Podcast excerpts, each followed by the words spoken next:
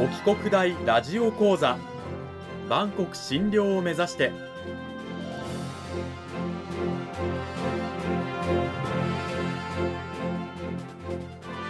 番組タイトルにあるバンコク診療とは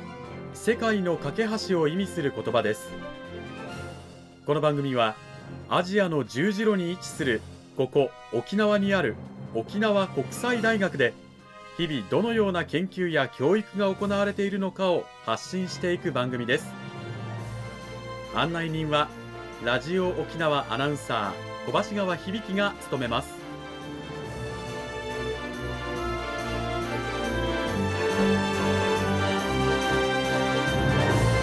この番組は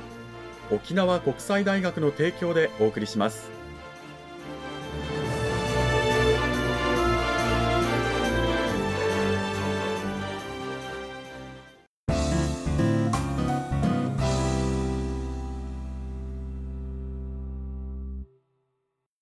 お帰国大ラジオ講座、今週からはに週にわたって沖縄国際大学産業情報学部産業情報学科の小戸悟先生を迎えてお送りします。小戸先生、今週からよろしくお願いします。よろしくお願いします。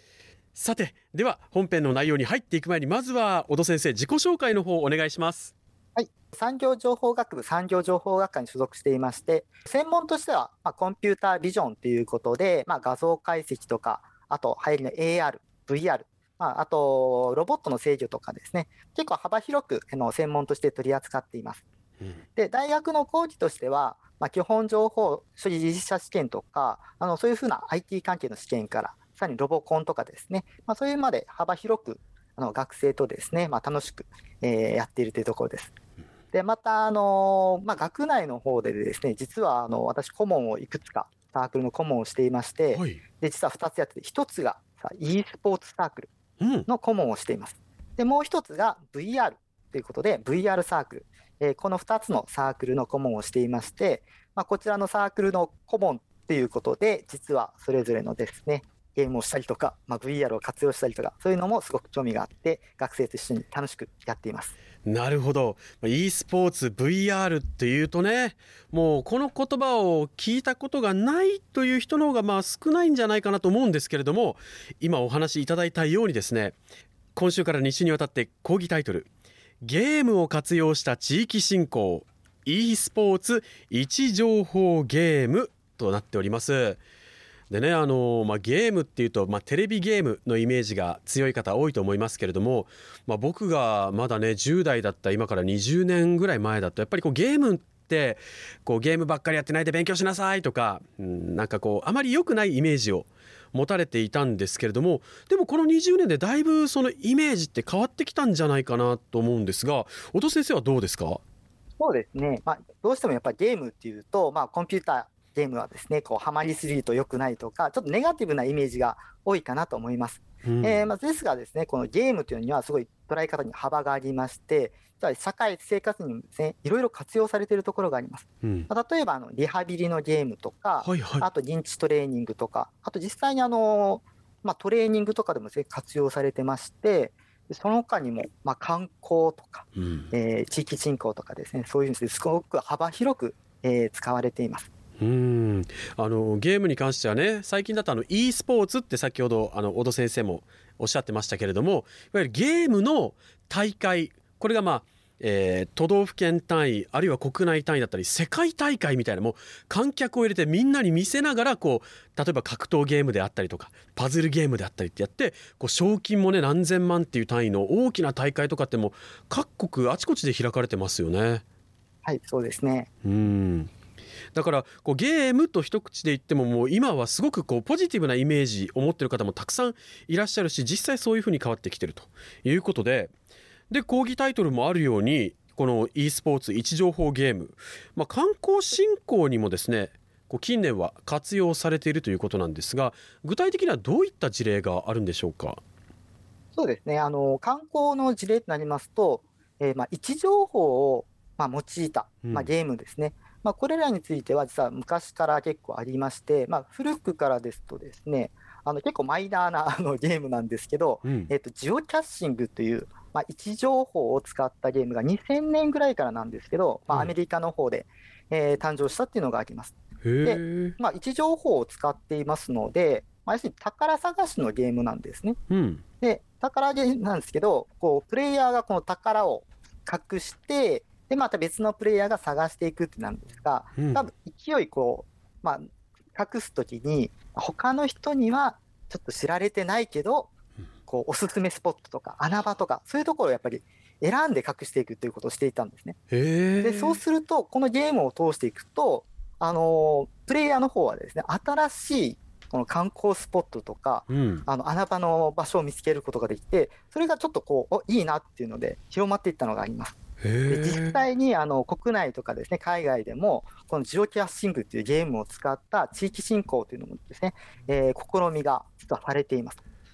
で、まあ、これも結構あの最初の頃ですねジオキャッシングというゲームがそんなにあのメジャーじゃないっていうのもあったんですが、うんまあ、それからまた経っていきますと、まあ、もっとこの位置情報ゲームですね、うんそれを活用したものということで、えー、とにせんじゅうねんぐらいですね、はいえー、とこちらの時にはですね観光ということであのラブライブというちょっとゲームがありまして、はい、でそちらの方が実は熱海の方に行ってでそこのスポットに行くと、まあ、新しいこのイベントに参加できるというのがあってもう要するにこのゲームのために、うん、あの観光地に行くとそういうのがありましたりとかあとはあの最近また映画の方でもありましたけどエヴァンゲリオン、はい、でこちらの方はにせんじゅうよねんとかにせんじゅうごねんでしたが、うん、ここはあの、まあ、舞台が箱根っていうのもありましたので、まあ、箱根の方でですね、まあ、エーアール スタンプラリーということで、うん、ここ観光スポットとしてであのエヴァンゲリオンのキャリ、キャラクターにまあ会うためですね、はい、こちらのでまたこう行くということで、まあ、それによってやっぱりまあ、県外からたくさんの方が入ってくるというような感じですごく実は昔からですね、あのー、使われているというのがあります、うんはい、あの位置情報ゲームはあの ジーピーエス なんかでね実際自分のいる位置なんかを測定しながらやっていくためのゲームなのでやはりこう実際その場所を訪れなきゃいけないその場所でしか体感できないイベントがあるってなるとやっぱり皆さんそこに足を運びますよね。そうですね、はいうん、そうなってくるとこうなんていうんですかね位置情報ゲームなんかは特にその場所が重要になるので観光とか地域振興には活用しやすいんじゃないかなと今のラブライブとかエヴァンゲリオンの事例で思ったんですけど実際どうなんでしょうか。そうですね実際にあの、まあ、最近やっぱり大きいものはあのポケモン ゴー ですね、うんはい、もう位置情報を使ってさらに エーアール というふうにしてこの重ね合わせたので、まあ、その場所に行ってであのポケモンを捕まえに行くもしくはあの一緒にポケモンと写真を撮るとかですね、うんまあ、そういうふうな楽しみ方があります、うん、で実際のこの位置情報を使ったということであのいろいろコラボがですねありましてこれらを活用してそうですね、まあ、海外の方でもですね結構有名で、えっとそうですねまあ、イベントによって集まったものですとあの、まあ、何千万単位とかで集まったりとか、うん、あと実際に国内でもえー、と確かあれはですねあの鳥取県ですね、はいはい、鳥取県はもうあのウェブサイトを作るぐらいちょっと気合を入れていまして今でもちゃんとウェブサイトありますけどあの鳥取砂丘スマホゲーム解放区宣言というですねうんウェブサイトまで実はありまして、はい、でそちらのであのちょうどコラボしてポケモンのですね集客の方を図ったっていうのがあります。自治体とね、はい、コラボしたということで、まあ、他にもあるんですか。そうですね他にもあの、まあ、ポケモンだけに限らないんですけど同じこのナイアンティック社が行っているこのゲームでイングレスというゲームもあるんですが、はい、でこちらの方もですね岩手県の方で、まあ、観光促進と、まあ、推進と復興支援ということでにせんじゅうよねんにですねあのイベントの方とかも、えー、開いたりとかしてでそれによっての、まあ、外からのですね、観光の集客っていうのを、えー、行っています。うん先ほどの鳥取県とポケモン ゴー のイベントコラボしたイベントだと鳥取砂丘に確か実際かなりの方が集まったっていうね話題にもなりましたもんねあれね。そうですね、うん、ものすごくたくさんの方が集まっていて、じゃあちょっと私も一台行こうと思って行きそびれちゃったんですけど、えーはい、知り合いの方が、うんえー、行ってきてて、すごかったですね、なんか写真見たら、うん、あもう一面人ばっかりって感じでしたので。へー、まあ、私もあのポケモン ゴー はにせんじゅうろくねんにサービスが開始されたね、えー、アプリですけれども、私もそこからずっと今もやっておりまして、でも沖縄県内でね、沖縄県とポケモン ゴー がコラボしたイベントっていうのはまだないんですよね。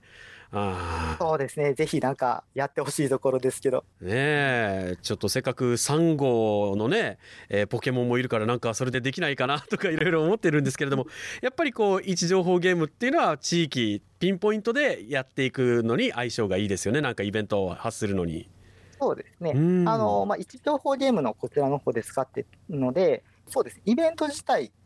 先ほどちょっと挙げましたけど、イングレスという、えー、イベントの方ですと、うんまあ、大きな大会みたいなのがいっこ、ミッションデーもそうなんですけど、なんかあの、はいはい、でっかいイベントがあるんですけど、それも実は沖縄の方でもいっかい開催されたことがあります。へ、そうするとやっぱりその時の方は新聞にもちょっと出てましたけど、県外からやっぱりそのイングレスのゲームのプレイヤーの方がたくさん、まあ、来県されててですね、うんまあ、やっぱり観光につながってるっていうのはありますね。うーん、はいまあ、今回は位置情報ゲームにちょっと話をね絞ってお話ししましたけれども、これを聞くだけで、まあ、ラジオを聞きの皆さんにもですね、ゲームの持つ地域振興の、えー、可能性、まあ、観光振興の可能性みたいなものがなんとなく肌感覚でね、あ、そういうことなんだって分かっていただけたんじゃないかと思います。というわけで来週さらにですね、その話を深めていきたいと思います。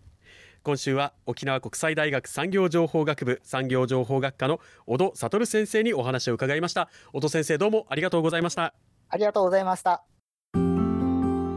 さあ、今週はですね、位置情報ゲームでの観光振興、地域振興について、まあ、実際近年の例を小戸先生にお話ししていただきましたけれども、